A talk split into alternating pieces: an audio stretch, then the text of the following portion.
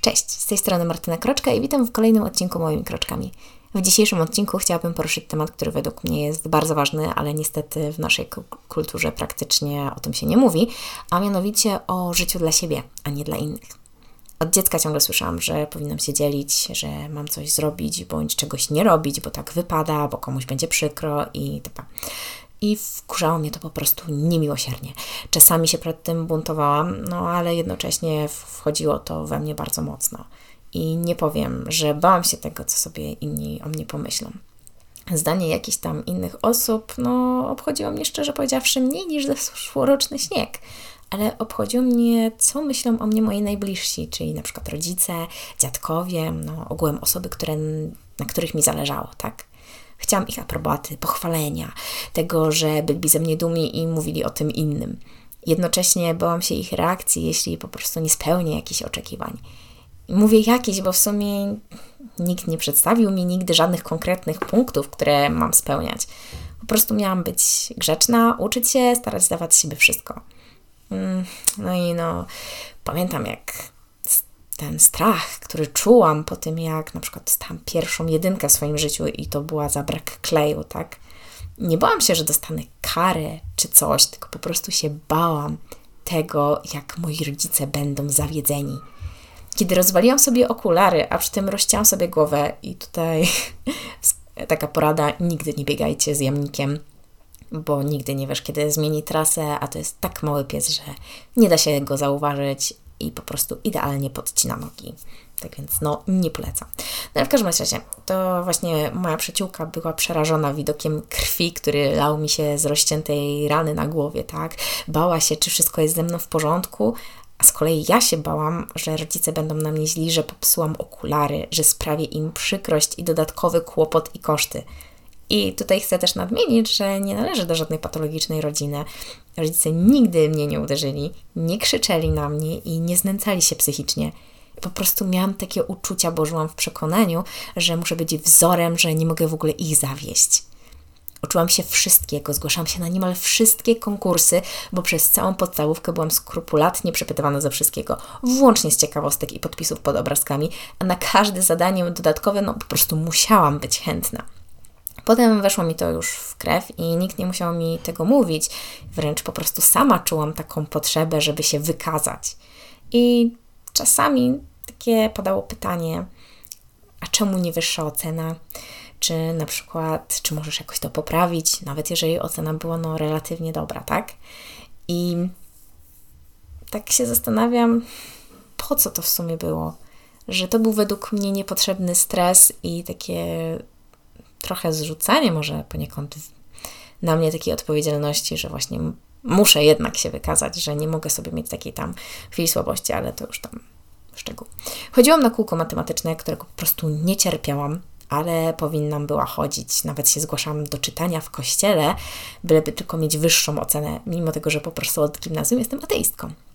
Potem sama się brałam na siebie coraz więcej i w sumie nazwijmy tą presję rodzinną, którą miałam, zeszła dopiero w liceum i chyba to dlatego, że rodzice po prostu sami wiedzieli, że może poniekąd już trochę przesadzam, bo ja na przykład do matury się przygotowywałam w wakacje przed maturą.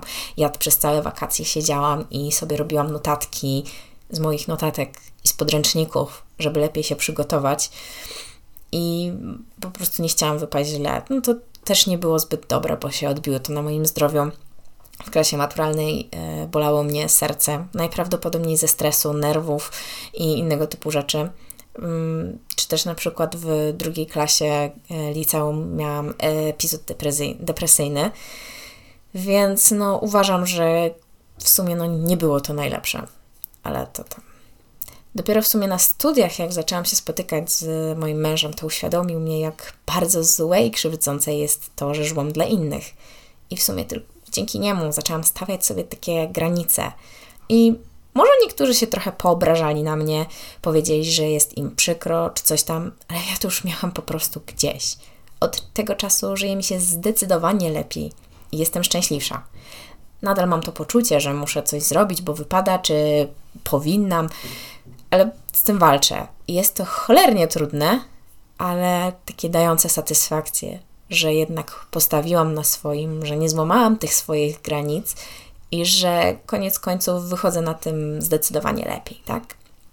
I chcę, żeby właśnie wszystkie moje decyzje były podyktowane tym, by, bym ja była zadowolona z tego, a nie by uszczęśliwić innych. Czy to znaczy, że mam teraz po prostu wszystkich gdzieś? No nie. Nadal lubię sprawiać przyjemność innym. Staram się pomagać na tyle, ile mogę, ale nie układam swojego życia pod czyjąś wizję. Kiedyś wydawało mi się, że będę mieć ślub kościelny, bo w sumie tak wypada, bo się ode mnie tego oczekuje, mimo tego, że nawet nie jestem wierząca, no ale nazwijmy to jakąś taką tradycją, wyobrażeniem jest, tak? Potem uświadomiłam sobie, jak bardzo bez sensu to jest. Po co mam odwalać tę całą szopkę, składać fałszywe obietnice wśród innych ludzi tylko po to, by uszczęśliwić kilka z nich? Czy dlatego, że tak mówi tradycja? No nie. Rodzina nie była do końca szczęśliwa z tego powodu, z tej decyzji i nawet się potem dowiedziałam, tylko szkoda, że w sumie nie bezpośrednio, że na przykład zawiodłam moich dziadków. Cóż, ja uważam, że była to jedna z lepszych decyzji, bo ślub i wesele to są wydarzenia państwa młodych i powinno być zrobione według ich wizji i, że tak powiem, nikomu nic do tego. Żyjemy w świecie, gdzie jest masa oczekiwań wobec innych. Dziewczynki nie powinny się złościć, być zadbane, chłopcy nie powinni płakać, matki powinny poświęcać życie swoim dzieciom i wszyscy żyć według zasad kościelnych, nawet jeżeli nie są jego częścią.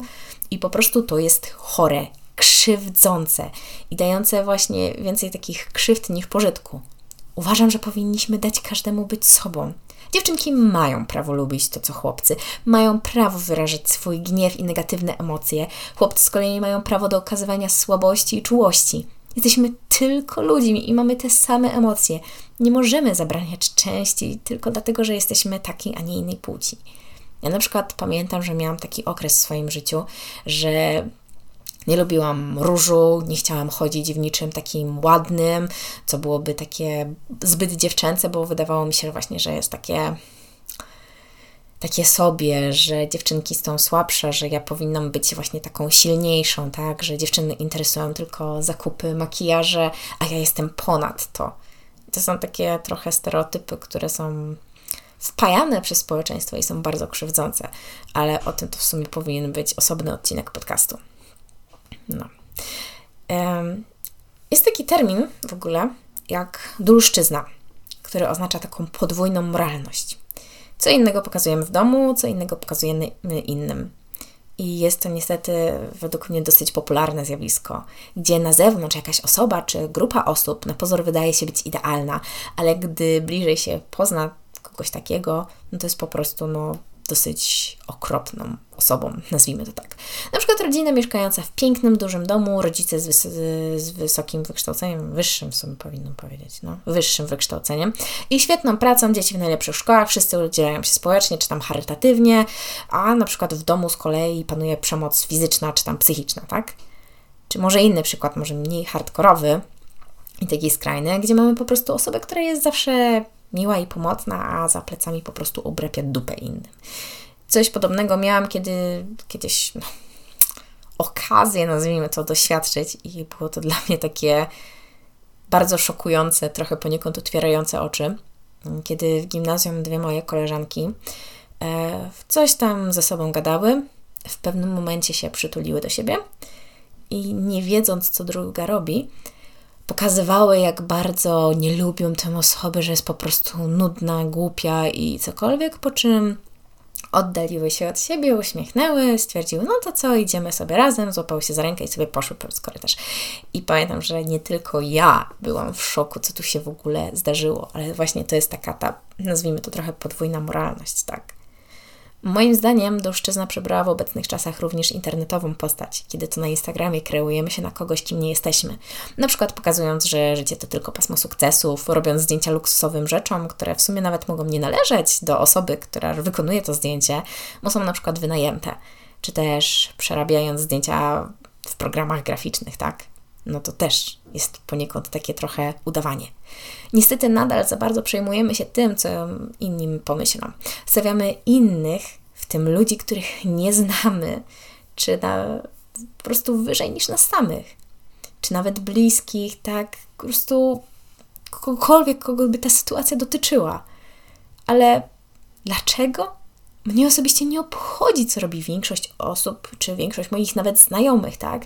A co dopiero jacyś sąsiedzi, czy jakaś bliżej nieokreślona, nawet i określona grupa ludzi.